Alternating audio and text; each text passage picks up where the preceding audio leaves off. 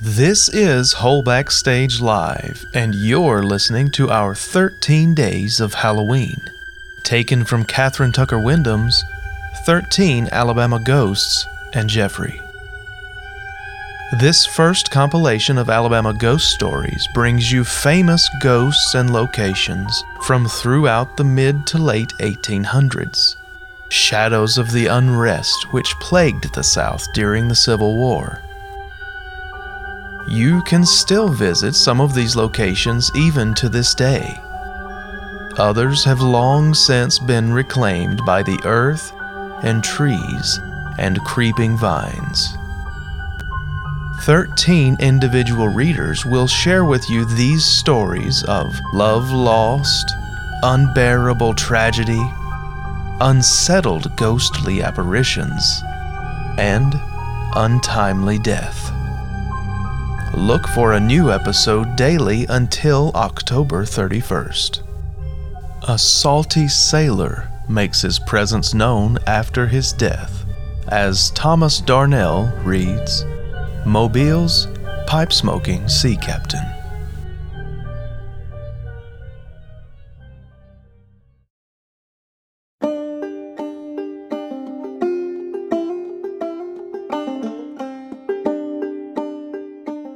The captain had the rolling gait of a man who had done most of his walking on the decks of ships and who had sailed long enough to set his pulses throbbing with the rhythm of the sea.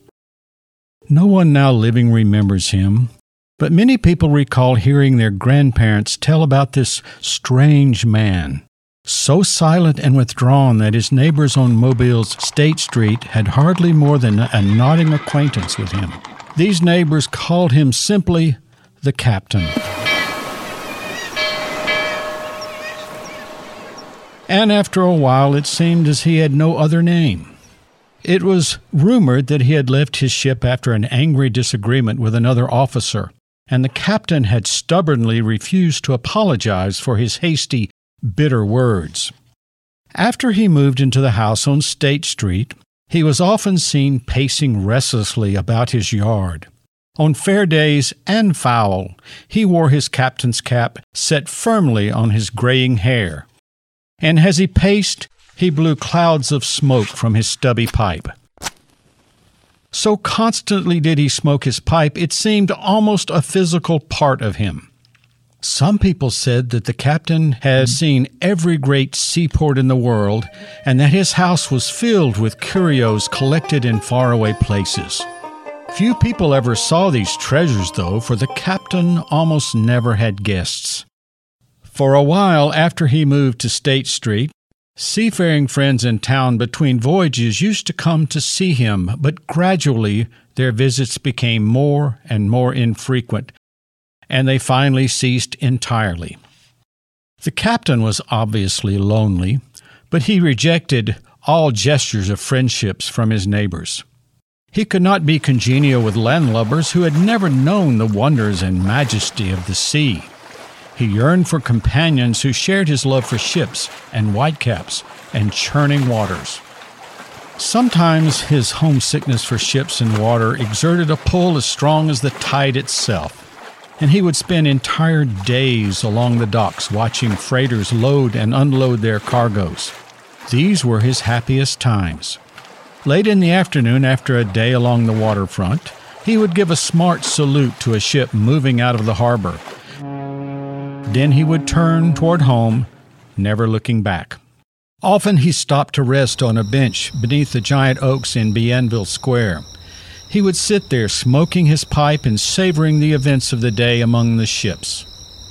The visits to the waterfront, however, gave the captain only temporary solace. He tried to occupy himself at home, puttering about in his garden, and somehow weeding and pruning and transplanting were only dull, meaningless tasks. And after an hour or so of gardening, he would sit on a bench under the tree and smoke his pipe and gaze into space. People who lived nearby no longer attempted to be friendly or even bothered to speak when they passed. Occasionally, someone would comment on the captain's increased gauntness and on the look of trapped agony in his eyes, but others would just retort, Well, if he would even be halfway friendly, he wouldn't be so lonesome. He acts like he thinks he's too good to associate with us, so let him alone. Early one morning, the captain left home smoking his pipe and wearing his cap proudly, as a ship's officer should.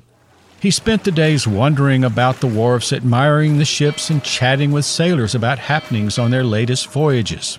At the end of the day, he gave his customary farewell salute to a departing freighter and went home, pausing on his way to spend a little while watching the fish swim about in the basin of the bronze fountain in Bienville Square. People who met him on his return trip said later that he had a resolute and determined air about him, the look of a man who had made a decision after a long period of wretched uncertainty. The neighbors saw the captain go into his house. In a few minutes, they heard the sharp crack of a shot, followed by the sound of someone falling downstairs. When they forced their way into the house, they found his body lying at the foot of the staircase, a pistol clutched in his hand, and his captain's cap still on his head. Beside his body lay his pipe, warm from his final smoke.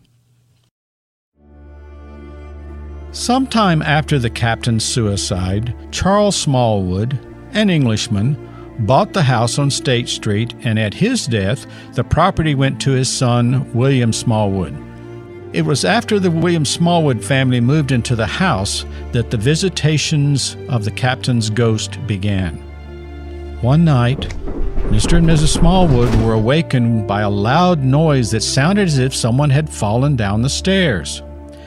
Mr. Smallwood was certain that one of his sons had tripped in the dark and tumbled downstairs, but he found them sound asleep in their beds. Nobody, nothing, was on the stairs. After they were awakened for several nights by the disturbance, and after they failed to find any explanation for the bumps and thuds, Mr. and Mrs. Smallwood accepted the theory offered by the neighbors that the mysterious noises were caused by the captain's ghost, who was doomed to return and reenact his suicide as punishment for taking his own life. As time passed, the captain's ghost began to supplement his nocturnal noises with daylight strolls around the yard. Mrs. Smallwood was terribly frightened one morning to see a strange man walking among her flowers, and her fright turned to terrified amazement when the man slowly vanished as she stared at him. When she told the neighbors about this experience and described the intruder to them, they assured her that the description fit the captain perfectly even to the cap on his head and the pipe in his mouth. This ghost not only made uncanny noises at night and was visible by day, but he also possessed another disconcerting quality. His presence was marked by the strong odor of tobacco being smoked in a pipe. Often, when Mrs. Smallwood was busy in the house, there would come drifting in from the backyard the unmistakable aroma of tobacco smoke. After a couple of confirming sniffs, Mrs. Smallwood would go swiftly out the back door and around the corner of the house, sure that she would catch her sons indulging in the evil habit of smoking. Willie, Willie, where are you boys? Don't try to hide from me. I know you're out here smoking. I smell the tobacco. Come here this minute, the irate mother would order. But although the odor of tobacco smoke grew heavier and heavier, Nobody came and nobody answered. Once in her search for the smoker, she glimpsed a nautical cap vanishing into a clump of trees. And once, as she was ordering the boys to step forth like men and confess their misdoings, she heard a deep chuckle, followed by a salty oath. The Smallwoods, though upset by these episodes, would likely have continued to live on State Street if the captain had not begun annoying their cook, who was one of the best in Mobile. Mrs. Smallwood knew that her cook was extremely afraid of the spirit world, and she had tried to keep her from learning of the captain's ghostly visits. But one morning, the cook came running into Mrs. Smallwood's room, trembling so that she could barely speak. A man wearing a funny cap had been standing in the kitchen door, she mumbled, and when I asked him what he wanted, he just went away. He didn't walk off like folks, he just sort of melted away a little at a time. Mrs. Smallwood tried to calm the woman by telling her that she had only imagined seeing the stranger. Her servant, still trembling, reluctantly returned to the kitchen, and there stood the captain again. This time, all of Mrs. Smallwood's persuasive powers could not entice the cook to stay. Her highly prized servant did not stop to listen or even pause long enough to get her hat and coat. She dashed out the door and was never seen again. Mrs. Smallwood's own nerves had almost reached the breaking point. The frequent appearances of the old sailor and the penetrating smell of his pipe had become unendurable. As soon as they could find another house, the Smallwoods moved out, leaving the captain in undisputed possession of the premises. For years afterward, the dwelling remained untenanted, save for the gloomy, pipe smoking ghost who could not take leave of the place where, in lonely desperation, he had put an end to his earthly existence.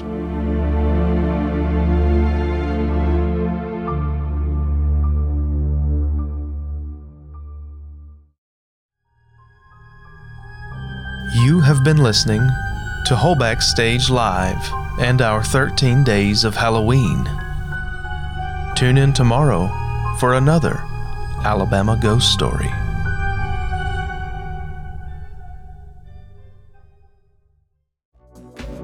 This has been a production of the Whole Backstage Inc. and Whole Backstage Live on WBSL Radio. Please, please, please take the time to visit our website and check the show description for a link to all of our social media. Follow us for upcoming events and announcements about what you can look forward to on our production calendar. Contact this show at wholebackstagelive at gmail.com for sponsorship opportunities. Imagine your name reaching all of our listeners through our episodes. I know, crazy, right? Thank you for listening, keep coming back, and stay kind.